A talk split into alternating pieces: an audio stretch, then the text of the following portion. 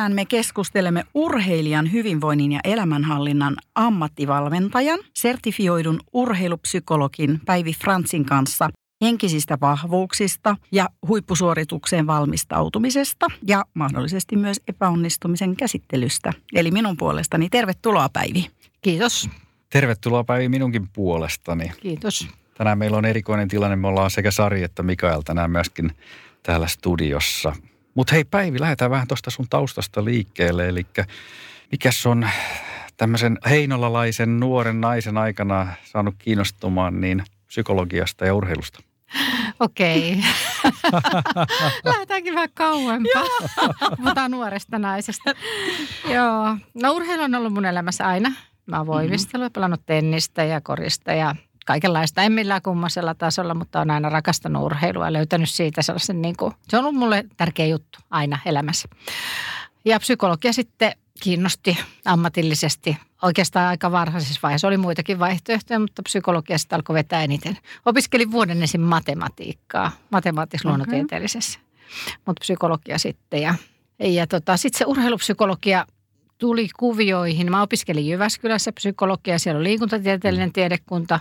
Sitten siihen aikaan ei ollut sellaista urheilupsykologikoulutusta, niin kuin nyt on, on helpompi valita. Mä sitten opiskelin ää, terveystiede nimellä.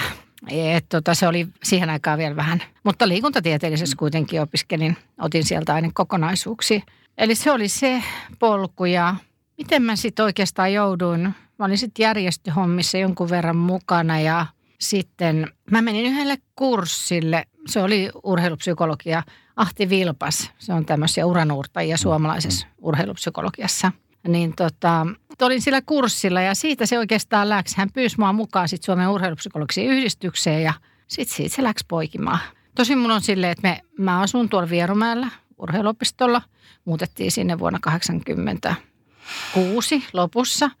Ja, ja tota, tietysti se maailma on ollut sit paljon sitä urheilumaailmaa, ympäristö ja ystävät. Ja on myös opettanut siellä urheiluopistolla. Ja, et mulla on ollut sillä aika luontainen jotenkin. Tämä tuntee paljon ihmisiä ja on ollut helppo, helppo rakentaa verkostoja.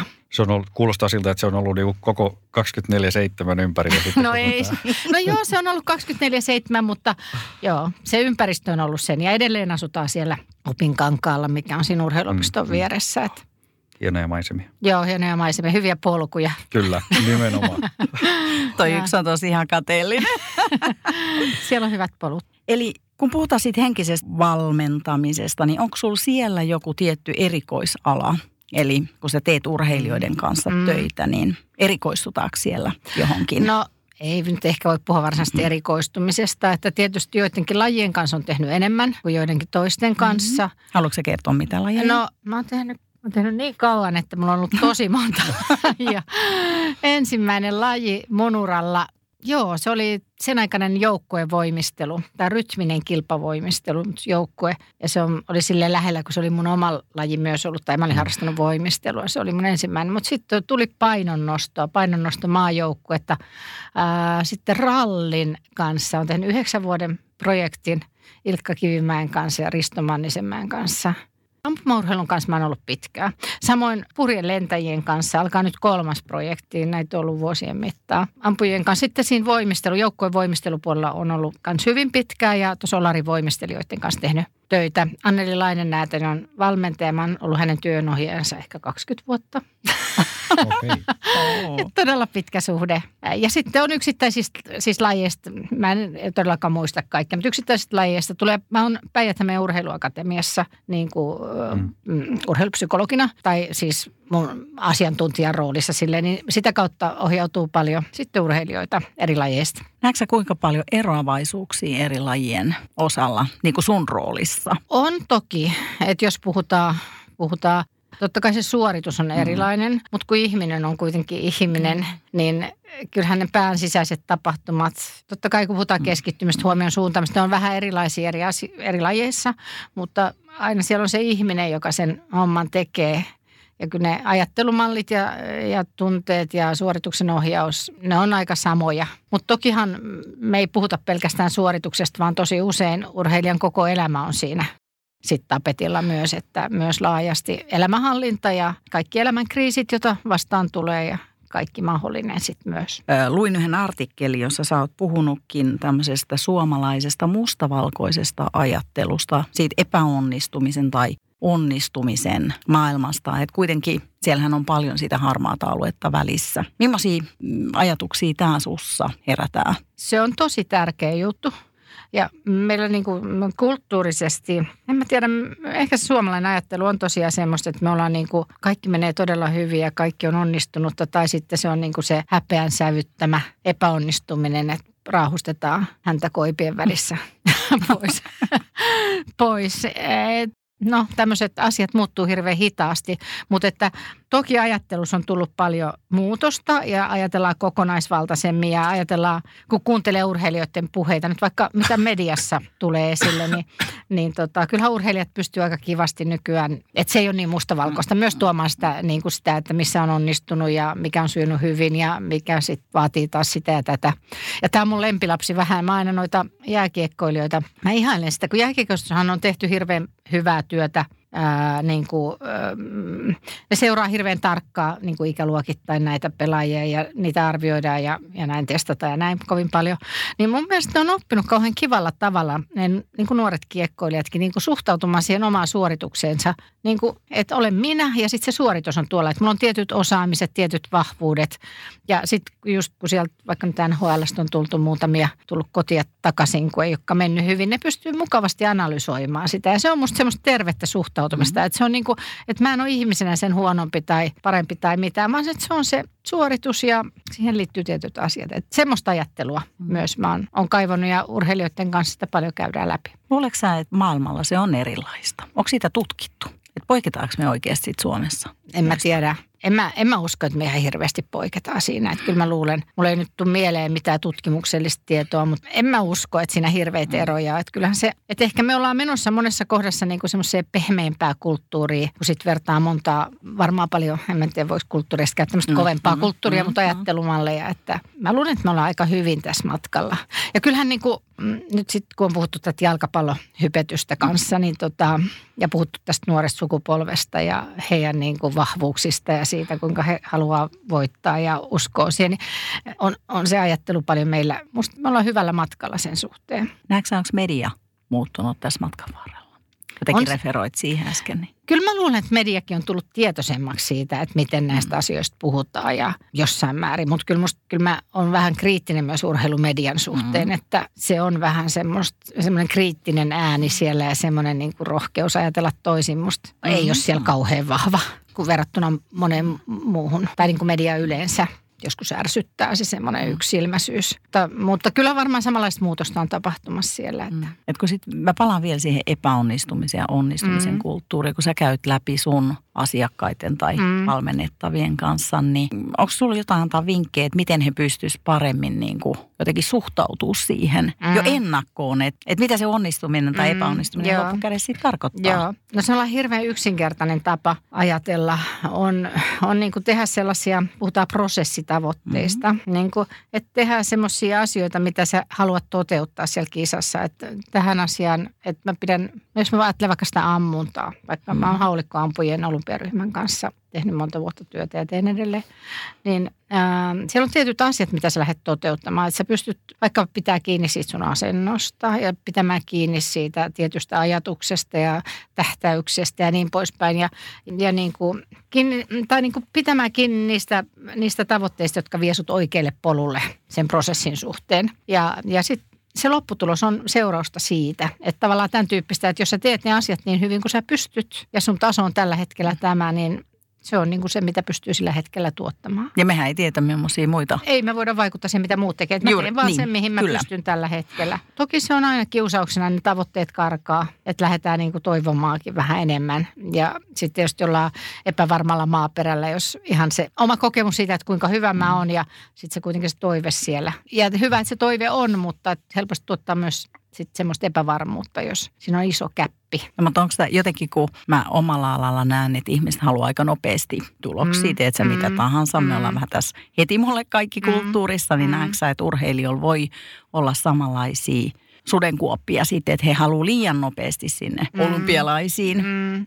Eikä tee sitä pohjatyötä ehkä riittävän hyvin. Kyllä varmaan tuon tyyppistä ajattelua myös mm. on, mutta jos mä ajattelen nyt sitten sellaisia urheilijoita, jotka on oikeasti niin kuin tähtäämässä huipulle, niin pääsääntöisesti niin kuin se työskentelyasenne on hyvä. Ja urheiluhan on hirveän yksitoikkoista junnaamista. Se joudut tekemään päivästä toiseen ja samalla mm. tavalla ja säntillisesti ja näin. Niin en mä, en mä, ehkä niiden urheilijoiden kanssa, kenen kanssa mä teen töitä, niin ei hirveän paljon törmää semmoisiin niin huonoihin asenteisiin sen tekemisen suhteen. Toki sitäkin varmaan, mutta ei, ei nyt ehkä ole niin kauhean niin. tavallista. No törmääkö siitä, että tehdään liikaa? No se on sitten se toinen puoli, että ehkä just enemmänkin se niin päin, että ne urheilijat, jotka tähtää huipulle, ne on älyttömän kunnianhimoisia ja intohimoisia mm. siinä tekemisessä ja se rajan vetäminen siihen, että kuinka paljon voi tehdä ja olisiko hyvä kuunnella, mitä oma keho ja mieli sanoo ja siitä huolimatta pusketaan, niin tota, se on haaste. Ja itse asiassa mulla oli mielenkiintoinen keskustelu, mutta, mm, otan terveystalosta työterveydessä vastaan. Nyt sitten ehkä jatkossa myös siellä on sporttia nyt vahvasti viemässä, niin myös urheilijoita enemmän terveystalon kautta.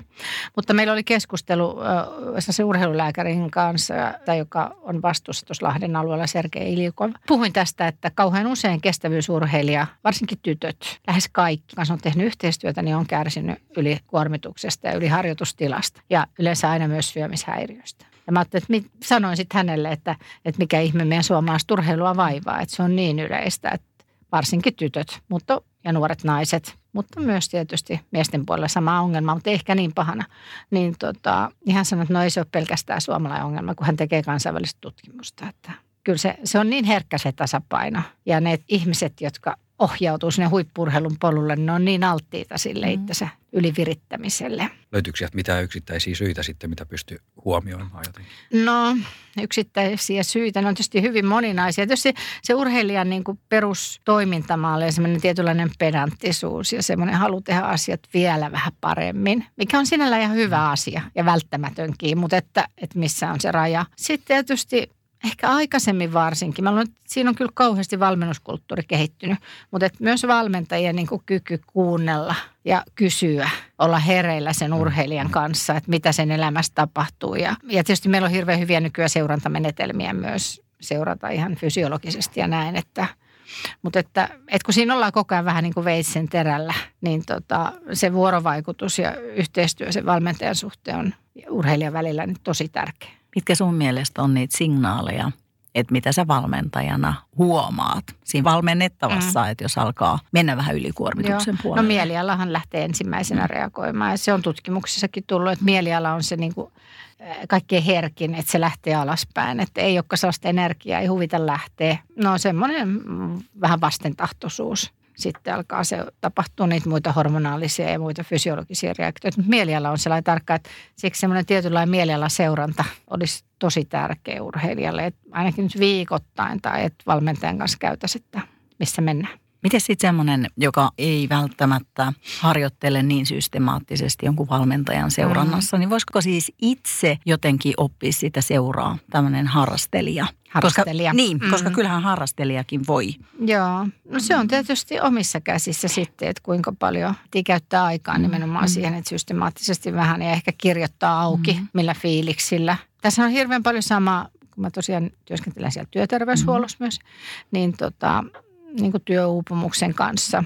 Että nehän on ihan melkein analogisia prosesseja, yliharjoitus ja työuupumus. Niin tota, kyllähän se sielläkin se semmoinen tahmeus, haluttomuus on niitä ensimmäisiä merkkejä. Ei saa iloa enää. Ja, et sellainen, siis koko psyykkisessä valmentautumisessa niin yksi keskeinen tekijä on itsetuntemus ja, ja menestymisen kannalta mm. myös se itsetuntemus on ihan avainasia. Ja sitten kaikki tämmöinen seuraaminen oman sekä fyysisen että psyykkisen mm. niin kuin, psyykkisten asioiden seuraaminen on tosi tärkeää, se herkkyys niille. Kyllä tavallaan yksi, minkä huomaa itsekin, kun harjoituskalenteri kirjaa ylös niin kuin pieniä kolotuksia mm. treenien aikana, niin sitten kun tulee se isompi vamma, niin pystyy taaksepäin tavallaan niin, katsomaan, että okei, no Kyllä. täällähän periaatteessa on nämä merkit, merkit näkyvissä. Olemassa. Kyllä. No vähän samanlainen, samanlainen psyykkisellä puolella, kyllä. Mm. Että siellä on niitä pieniä signaaleja, mm. että jonain aamuna ei huvita ja väsyttää ja, tai ei saa unta yöllä ja Ne on Kyllä. niitä pikkusia. Ja tunnen seuranta on tietysti myös Mm-mm. kauhean tärkeä, koska se unihan nyt häiriintyy. Ainakin tuossa, Mm. no kyllä se, kyllä se tota, no, urheilijoillakin, mutta erityisesti tietysti tuolla työ, työuupumuksen puolella, niin se unihan on yleensä se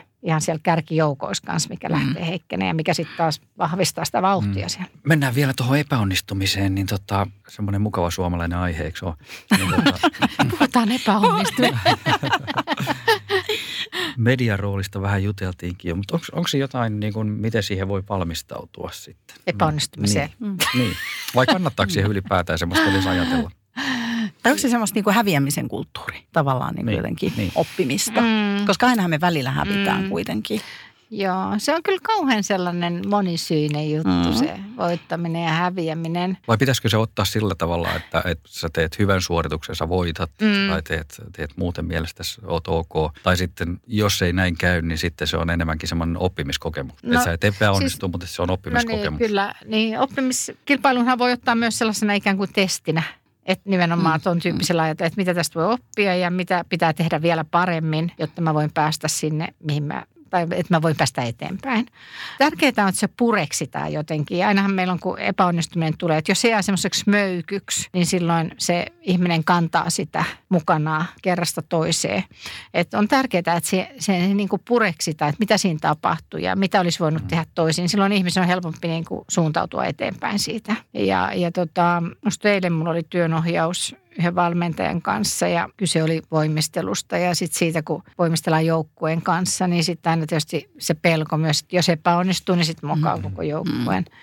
Ja Niin tota, hän on tehnyt hirveän systemaattisesti sit niissä tilanteissa töitä, että just jos on tämmöinen, että tapahtuu se moka, niin sitten niin kuin, niin kuin lähdetään tietoisesti rakentamaan sitä positiivista esimerkiksi harjoituksista, että mieti, että mitä kaikkea vaikka kolme asiaa, mitkä meni hyvin tänään ja aina palataan ja joka treenin jälkeen. Et, et, kun meillä on joku negatiivinen möntti mielessä, niin me tarvitaan aika paljon sitä positiivista, niin kuin paljon paljon monta kertaa sitä kokemusta ja siihen uskoa, että tämä on mahdollista tehdä paremmin. Että tämän tyyppiset lähestymiskulmat siihen on, mutta että siihen pitää aina puuttua ja se pitää purkaa, et, ettei se jää sinne kasvamaan ja kummittelemaan. Eli se analyysi tavallaan sen Se kilpailun analyysi on tai- tärkeä. Niin, Se on niin. aina tärkeä. Miten se analyysi siitä onnistumisen jälkeen, ettei taas tuu arrogantiksi ja ajattelee, että nyt mä onnistuin, mä onnistun aina. Niin. Onko riskiä? Ihan, kyllä siis musta se suoritusanalyysi on tärkeää tehdä aina. On se sitten Mm. epäonnistuminen tai onnistuminen. Että se on sellainen niin kuin normaali siihen suori, Mm. jos on kilpailutilanteeseen liittyvä juttu. Ja onnistumisessa sitten löydetään tietysti, ja se on ehkä meille suomalaisille vähän vaikeampi niin kuin mallittaa sitä onnistumista, mutta se on ihan yhtä tärkeää tai jopa tärkeämpää vielä. No molemmat on tärkeitä, mutta että löytää sieltä niitä elementtejä, jotka johti siihen, jotta me voidaan niitä toistaa.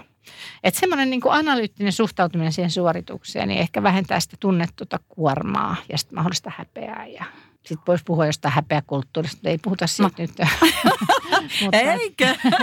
mutta että sehän siellä vähän kummittelee, että, että se on niin kuin, kyllä ei ole kovin kauan häpeää, että nyt Mm. tuollaista noin huonoa meetiä. Toi oli hyvä itse asiassa, kun mainitsit ton, ton voimistelun, niin, niin tota, mitä eroja tavallaan tämmöisissä niin kuin yksittäislajeissa Mm. mm. versus sitten joukkuelajit, niin niissä, onko niissä jotain niin kuin eroavaisuuksia? No kyllä niissä varmaan sen suhteen on toki, että tota, tietysti joukkueessa on niin kuin hyvässä ja pahassa on paljon Mm. sitä voimaa. Ja, ja tietysti se yhteinen suoritus ja siitä tulee semmoista niin kuin, tavallaan lisää siihen yksilöön. Mutta kyllähän, kyllähän se joukkuekin on täynnä yksilöitä. Et kyllähän se tietysti se yksilön suoritus on myös aika pitkälle sit yksilösuoritus. Mm. Mm. Mutta totta kai siihen tulee selisukkeeksi se joukkue. Mutta joukkueen dynamiikka tietysti ja kaikki nämä sosiaaliset ilmiöt on sitten tietysti oma lukusa, mitä tulee siihen, että miten se joukkue toimii ryhmänä. Ja Mutta siinä on isompi paine, eikö se ole? Siinä on ehkä, mutta toisaalta sitten taas se epäonnistuminen, joka tulee, niin siinä se jakautuu vähän useammille harteille, jos ei se ole ihan yksilön. Niin joo. Oliko sulla Mikael joku uskomus tuohon?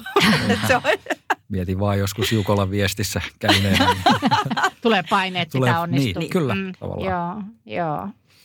että se on niin kuin semmoinen paikka, missä itse on ollut joukkueena, niin, niin kyllä siinä tavallaan tuntee sen eri tavalla kuin sitten taas, että lähtee Niin ihan yksin. yksin. Joo, mutta se on suuntaan ja toiseen. Myös Mm. mm. sulla on niin kuin sitten se halu tehdä yhdessä ja paremmin ja siinä tulee, No totta. mutta että siinä joukkueessa on toki aina oma dynamiikkansa. Ja, Hei mä nappaan tuossa, se jossain mun mielestä puhuitkin vähän siis niinku tämmöistä, että oppii tunnistaa tunteet. Se on myös mun mielestä tosi mielenkiintoinen aihealue ja mä väitän, että aika moni urheilijat ei ehkä, ainakaan tietysti huippuurheilijat Mm, mm, kyllä, mutta jos sä harjoittelet ei niin huipulle tähdätäksesi, niin ei ehkä tu- työskentele niiden tunteidenkaan Joo. niin paljon. Joo, siis toi on tärkeä tematiikka ja aika keskeinen juttu näissä, jos mä ajattelen Mm. yksittäisten urheilijoiden kanssa keskustelu, keskusteluja ja, ja yhteistyötä.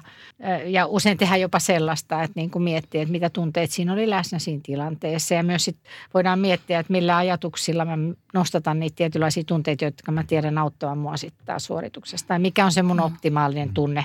Jyväskylässä on aika paljon, toi Juri Haanin on tutkinut tämmöistä optimaalista vireystilaa. Hän on jo eläkkeellä, mutta tota noin, niin kuin, siinä on se ajattelumalli, että, niin kuin, että sä tunnistat ne ajatukset ja tunteet, jotka auttaa parhaaseen mahdolliseen suoritukseen ja sitten niin miten pystyy virittämään itsensä niihin. Et se on yksi tapa käyttää tunteita, mutta sitten myös tunteet tietysti niin semmoisina kompassina, Mhm. koska sitten kun oppii tunnistaa tunteet, pääsee vähän jyvälle, että mitä mun mielessä oikeastaan liikkuu tai mitä mulle kuuluu, mikä on mun psyykkinen tila. Et niitä voi käyttää moneen suuntaan, mutta tunteet on kyllä keskeinen juttu. Mutta toki ihmisillä on vaikeuksia, että joillekin se on helpompaa mm-hmm. ja se ylipäätänsä se reflektio, sehän on vaikea taito, mutta mm-hmm. joillekin se on kyllä aika vaikeaa. Vaikka on, vasta sanoit, että ei, Niin. jos on huippu, mutta Mm. oikeasti joillekin huippuurheilijoillekin ei kerta kaikkiaan niin tunnista, mitä siinä tapahtuu. Ei saa kiinni. Väitätkö sä, että se on kulttuurinen meillä Suomessa vai onko sekin? En mä luule, että se on yksilöllinen. Kyllähän me nyt ehkä kasvatuksessa ja koulussakin Mm, mm, enemmän mm. puhutaan näistä tunnetaidoista ja Mm. mm. opetetaan niitä ja Mm. näin. Että kyllähän ne varmaan kehittyy. Ja toki mm. ne Mm. kehittyy, mutta että niissä on hirveät eroja kyllä. Eli niitä voi oppia, koska varmaan siellä on aika iso merkitys, että millainen sun elämä, niin kuin perhedynamiikka on Mm, ollut kyllä, aikaisemmin ja kyllä. mi- mihin sä oot oppinut Kyllä. myöskin, että saako tunteista puhua. Niin ylipäätänsä, että niitä, onko niitä olemassa. Niin, niin, niin aivan. Että niitä pitäisi tunnistaa ja ettei ainakaan pelästy.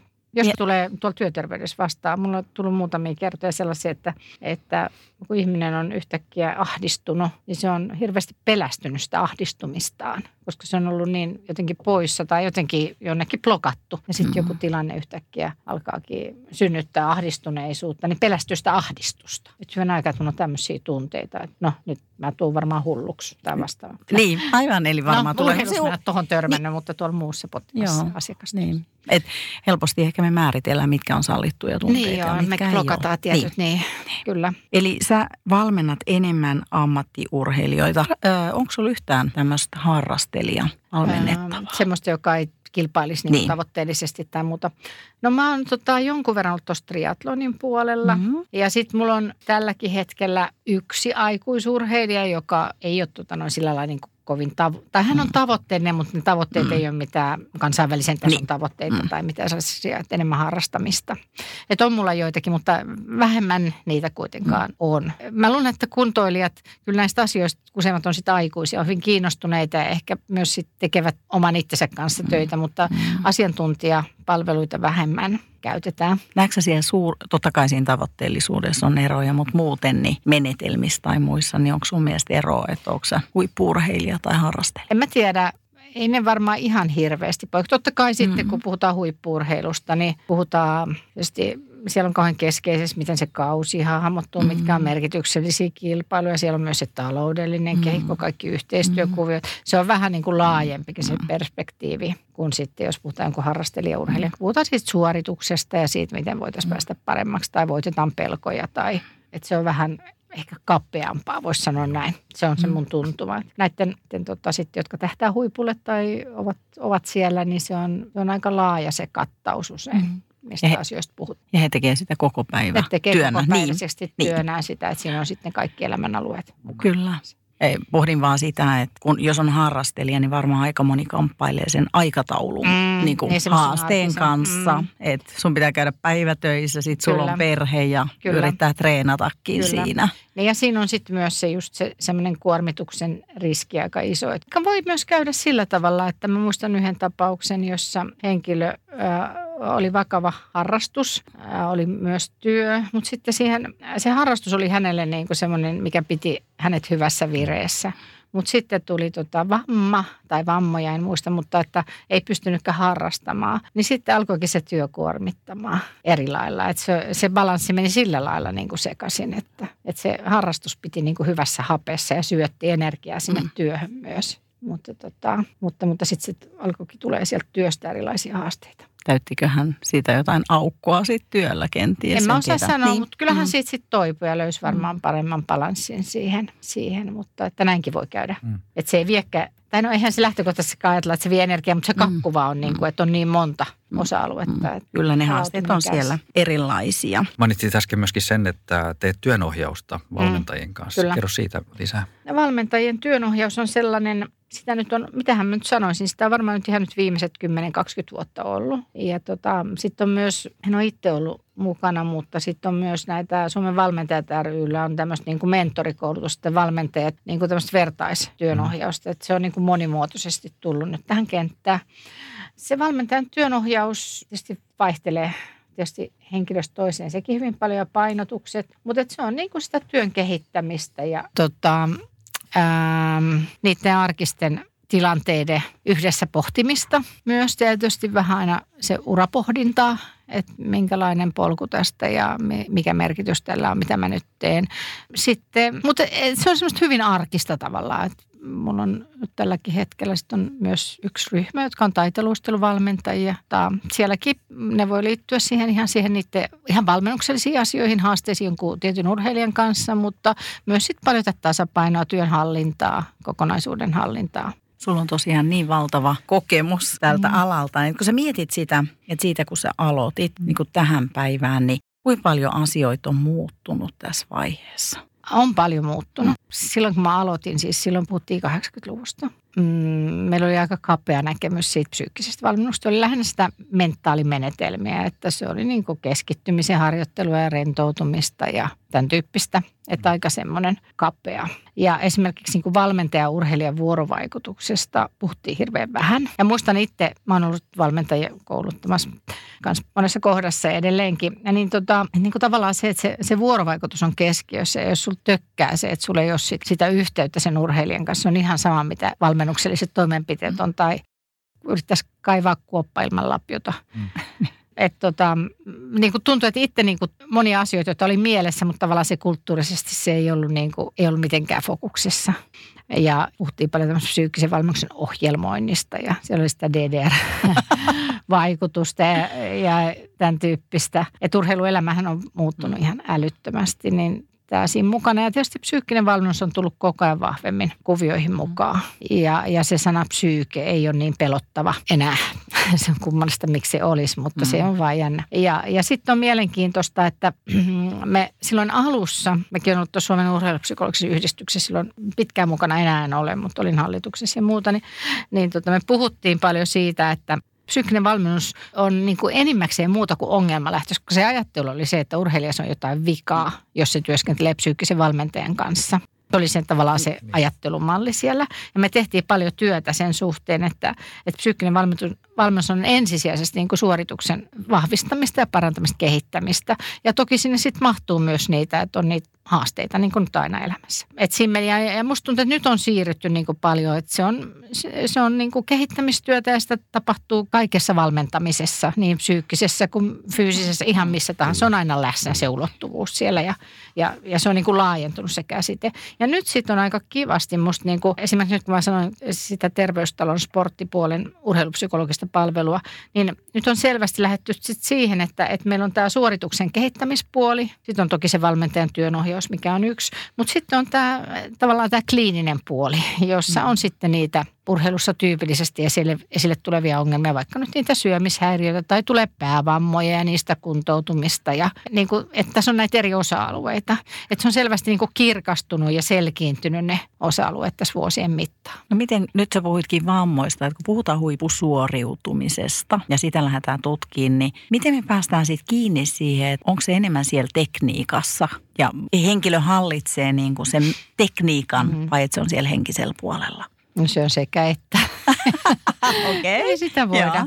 Että totta kai No se psyyke on niin kuin läsnä monella mm-hmm. tavalla. Että tietysti jos ajatellaan niin kuin huippusuoritusta, että sulla on huippuosaaminen niin teknisesti, niin se psyyke varmistaa, että sä saat sen oman huippuosaamisen mm. ulos oikeassa mm. paikassa. Mutta totta kai se psyyke, sulla on aina läsnä kaikessa mm-hmm. tekemisessä ja kaikessa, että missä sun fokus on mm. siinä tekemisessä tai onko sulla mitään fokusta. et, se on kietoutunut kaikin tavoin sinne, että sitä ei voi oikeastaan musta erottaa. Se on okay. siinä. Mutta totta kai sitä psyykettä, se psyykkeen virittäminen oikeaan asentoon niin mm. siis paikoissa on myös tärkeää. Teekö paljon siitä fyysisen valmentajan kanssa, että siitä se tekninen puolikin on siellä kunnossa? Joo, valmentajien kanssa tehdään mm. yhteistyötä, mm. että optimaalinen tilanne on, että siis tavataan ainakin mm. hetki, hetkittäin tai joitakin mm. kertoja sitten sen. Tai valmentajan kanssa, lajivalmentaja tai fyysinen valmentaja, mikä mm. nyt niin, milloinkin niin, on. Että kyllä se, niinku, se on yhteistyötä. Mutta kyllähän sitten paljon, niinku, jos mä ajattelen nyt vaikka, mä unohdin, mulla on, on jousiammunassa myös Tarukuoppa, joka on Suomen ykkös naisten puolella jousiampuja. Tää, näissä herkissä taitolajeissa ja ammunassa myös, niin kyllä sitten paljon sitä puhutaan sitä tekniikkaa ja mietitään mielikuvia. Mm-hmm. Esimerkiksi mm-hmm. mielikuvia, jotka tukee sitä oikeanlaista suorittamista ja et hyvin tämmöistä niin kuin siihen arkiseen harjoitteluun liittyviä, muun muassa nyt mielikuvallisia mm-hmm. paljon muuta. Miten siinä tota, esimerkiksi ammunnassa nyt sitten, jos se ei joka kerta osu siihen kymppiin ja siellä on joku, jonkunnäköinen – virhe jossain kohdassa, niin keskustelette sitten niin kuin sen tekniikkavalmentajan kanssa, että mistä se voi johtua vai miten te lähdette purkaa semmoista esimerkiksi, esimerkiksi tämän tyyppistä tilannetta? No mä tyypillisesti niin kuin urheilija mm, ja valmentaja puhuu niistä teknisistä asioista, toki harjoituksen jälkeen ja näin, mutta sitten siinä kun me tavataan, useimmiten siis sit kun mä tapan kahden kesken urheilijan, niistä puhutaan ja pohditaan niin ehkä enemmän just sitä, jos urheilija ja valmentaja keskustelee vaikka, ne on trappareita, siis nämä on kiekkoja, mm. niin tota, mm, ne keskustelee ehkä ihan jostain semmoisesta, ihan jostain teknisestä, miten se on lähtö tai rytmi tai mikä nyt sitten milloinkin on. Mutta tota, meillä on enemmän sitten siinä keskustelussa, kun mä keskustelen urheilijan kanssa, sitten se, niin kuin se mielen sisäinen maisema, että missä sun ajatus oli ja sen tyyppisissä asioissa. Mennään niin kuin sen pään sisälle enemmän kuin siihen ulkoiseen tekemiseen. Mutta molemmat on toki tärkeitä. Mutta kyllä me usein niitä ihan, ihan hyvinkin yksityiskohtaisia asioita sitten käydään urheilijan kanssa läpi. Vaikka mä nyt tietysti, mutta se urheilija on siinä se niin. asiantuntija. Ja varmaan voisi kuvitella tosiaan, siinä ammunnassa se pään sisäinen vaikuttaa siihen tekniikkaan. No se myöskin. vaikuttaa todella niin, paljon. Koska se on niin herkkä laji. Kyllä, se on Juoksu, herkkä laji. Niin, mm. Juoksus sille ei ole ehkä ihan niin iso merkitys, ne jalat menee niin, kyllä. Jos jonkun sata kilometriä juoksee, niin ehkä Siinä se ei ole niin tarkkaa. Joo, mutta että jos ajatellaan nyt vaikka sit juoksua ja, ja vaikka nyt tota trappia, niin se juokseminen sietää enemmän sitä mm. mielen sisäistä häiriötä kuin sitten tämmöinen mm. tarkkuuslaji. Et siellä voi mielessä ehtiä ja siellä ehtii tekee korjausliikkeitä. Kyllä. Joo, siinä ei voi miettiä työpäiväasioita. Tota. Ei, ei siinä ampuessa, ei. Ei, mä haluaisin vielä mennä, kun tutkin näitä asioita. Ja sä oot tosiaan tutkinut johtajuutta ja johtajan identiteettiä mm, tämmöisiin narratiivisiin keinoin. Niin näetkö siitä tutkimuksesta jotain yhtäläisyyttä urheilijoihin? Onko siellä jotain niin kuin samankaltaisuutta tai jotain, jota voit, voisi hyödyntää?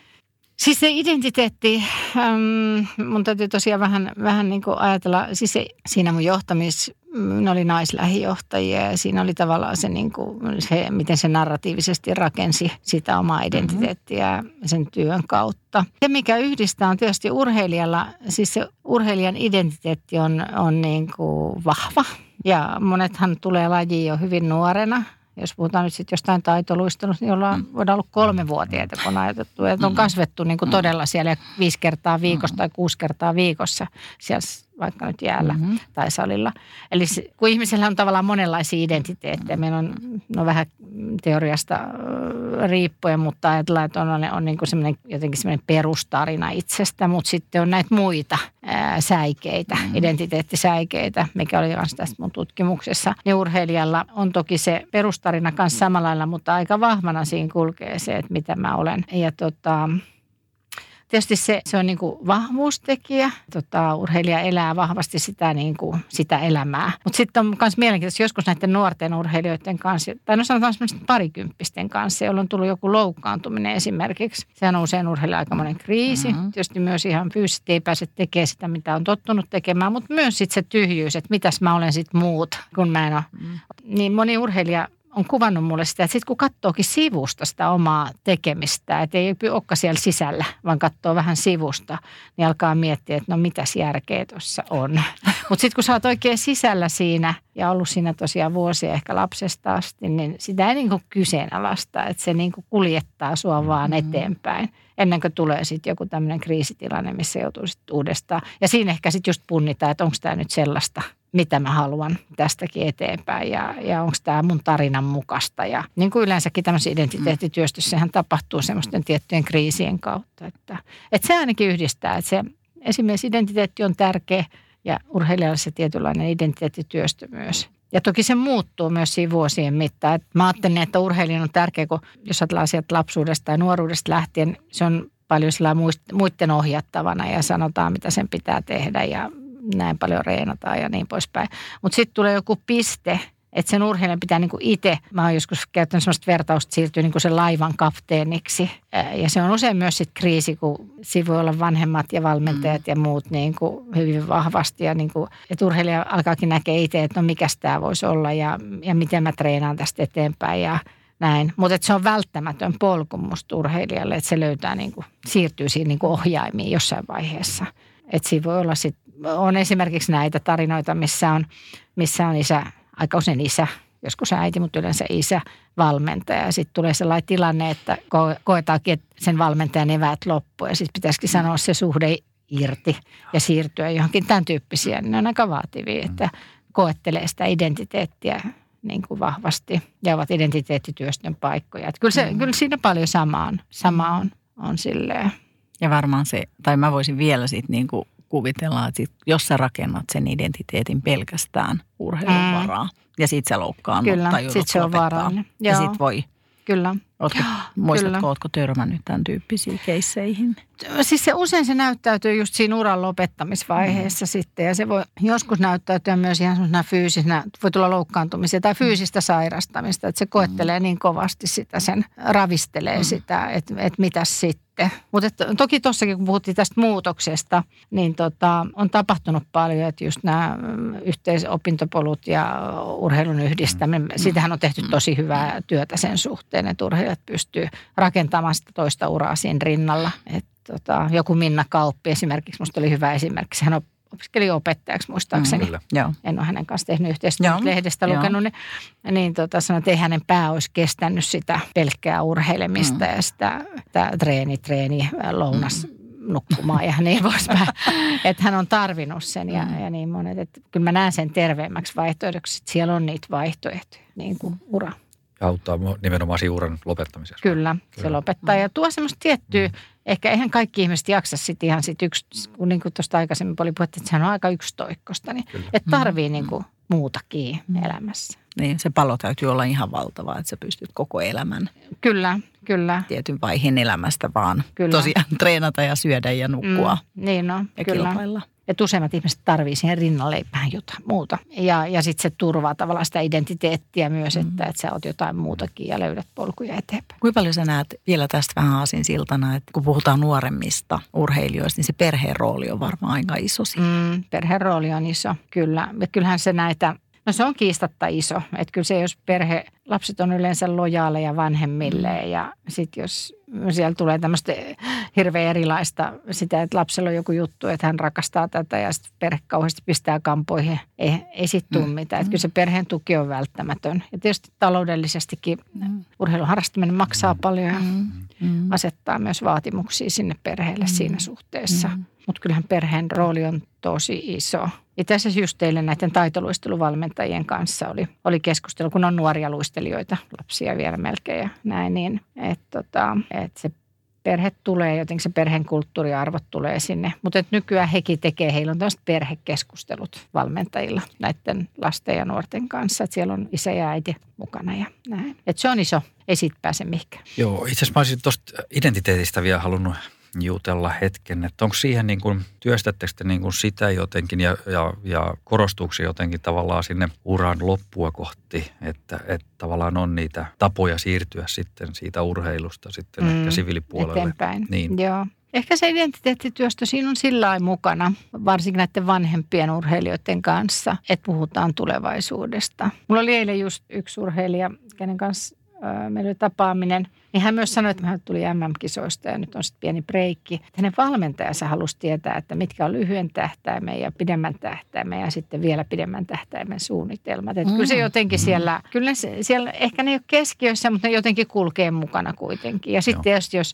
ura on selvästi niin kuin loppumassa, niin sitten tietysti mietitään asioita niin kuin hyvinkin paljon. Ja tietysti monelle se siirtymä on löytää jotenkin siitä, sitä on tutkittu myös, että mikä on niin kuin hyvä uranlopetus, että se ihminen jotenkin säilyy jossain suhteessa siihen, siihen lajiinsa ja kun kuitenkin se on, tähän tulee tähän mm, identiteettiin, että se on niin keskeinen osa minua, että Se on niin kuin sellainen väkivaltainen riuhtasu on siitä niin kuin psyykkisesti tosi kuormittava. Että on parempi, että se jotenkin säilyttää yhteyden.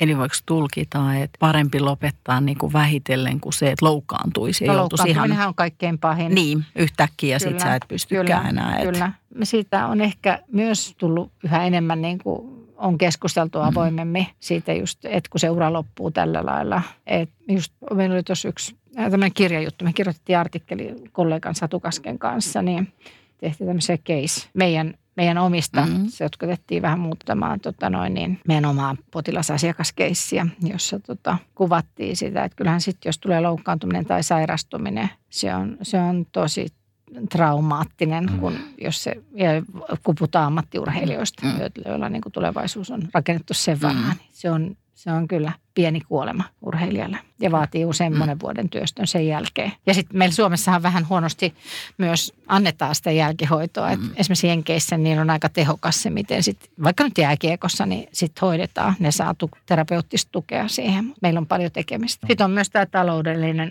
On yksi urheilija, joka on julkisuudessakin ollut näistä asioista sairastu vakavasti. Ja, ja niin sitten kaikki sairaspäivärahat ja nämä määräytyy, määräytyy tulojen mukaan ja näitä mitään tukirahoja ei katso tuloiksi. Niin. Että urheilija putoaa mm. kyllä tosi tyhjän päälle monasti, jos Se on. niin käy. Surullista. Mm, se on. Joo. Mä itse asiassa ajattelinkin, että haluaisin kysyä sulta tulevaisuudesta. Mä aina kiinnostaa, että Mm. mitä sä tekisit, jos saisit mm. käyttää taikasauvaa. että mihin, tää, mihin, mihin me mentäisiin tällä saralla? Mm. Millaisia toiveita sulla olisi? Mm, joo. No mä kyllä mahdollistaisin urheilijoille niin kuin semmoisen hyvän tiimin tuen. Että siinä olisi niin kuin sitten eri asiantuntijat, mm. ketä ne nyt sitten onkaan, koska ja se vaatii sitä rahaa. Mm.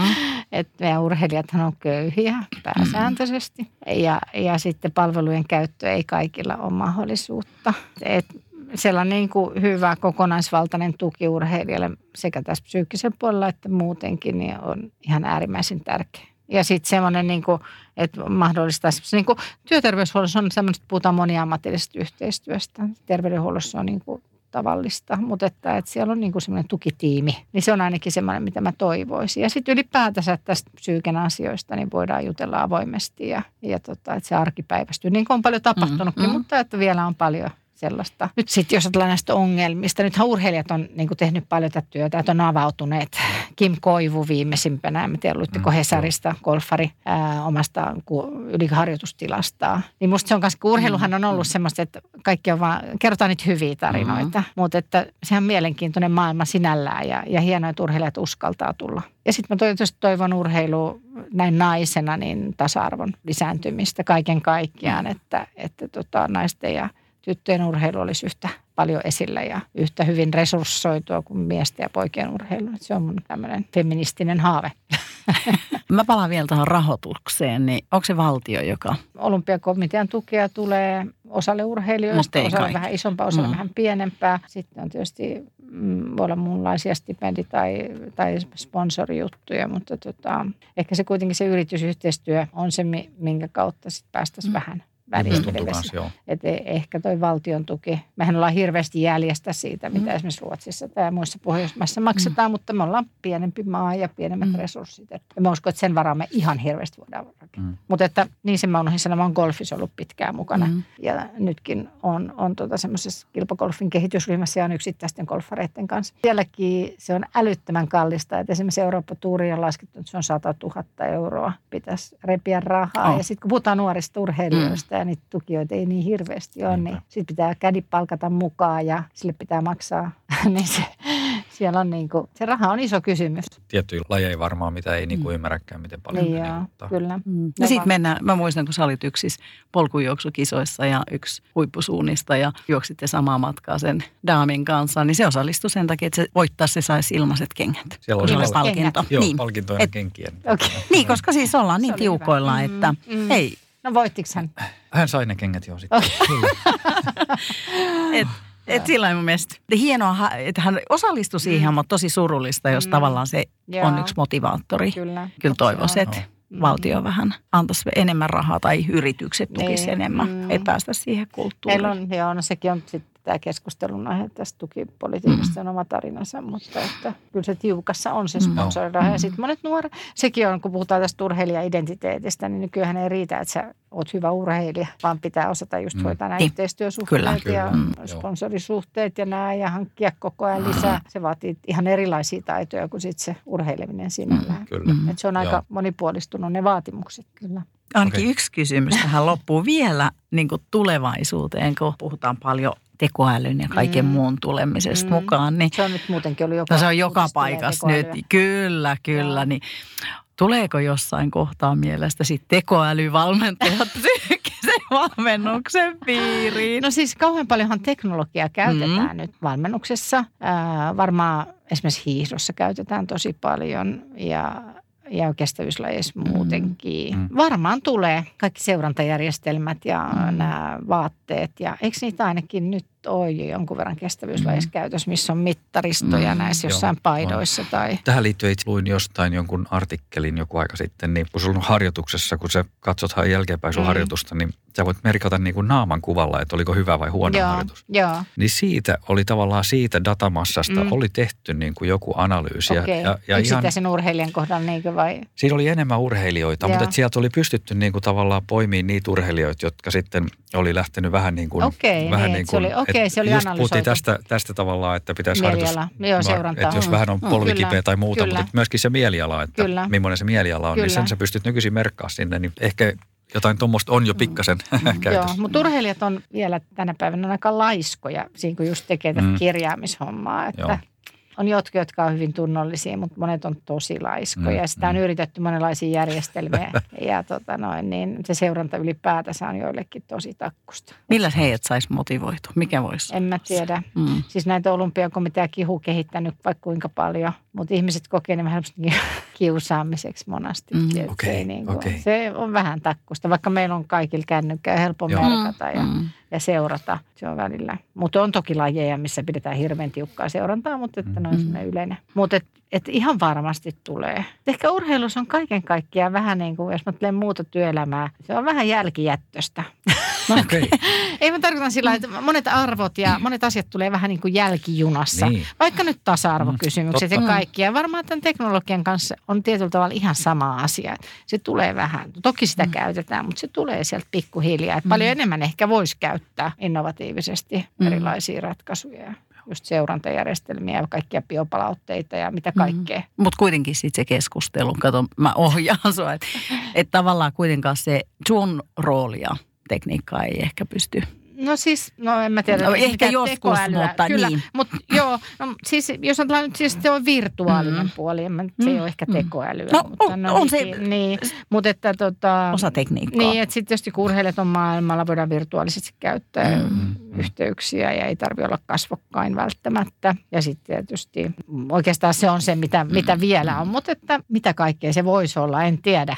Ehkä me ei vaan tiedetä. Mä en ole kauhean hyvä keksimästä, että mitä se voisi olla. Mä oon niin maanläheinen, mutta tota... Niin. Onko muuten jotain tavallaan tuommoisia trendejä vielä, mitä näet, että on tulossa? Niin kuin tuossa kun sanot, että nyt on ehkä päästy siitä niin kuin mielikuva, Mm. pelkästä mielikuvaharjoittelusta Mm, ehkä mm. nyt jo sinne pidemmälle, niin mitä näet, että tavallaan mitä tuja on ehkä tulossa semmoisia, Mm. missä, missä myöskin Päivi Frantsi on vielä mukana, Joo. eikä, eikä tekoäly. Tota, joo.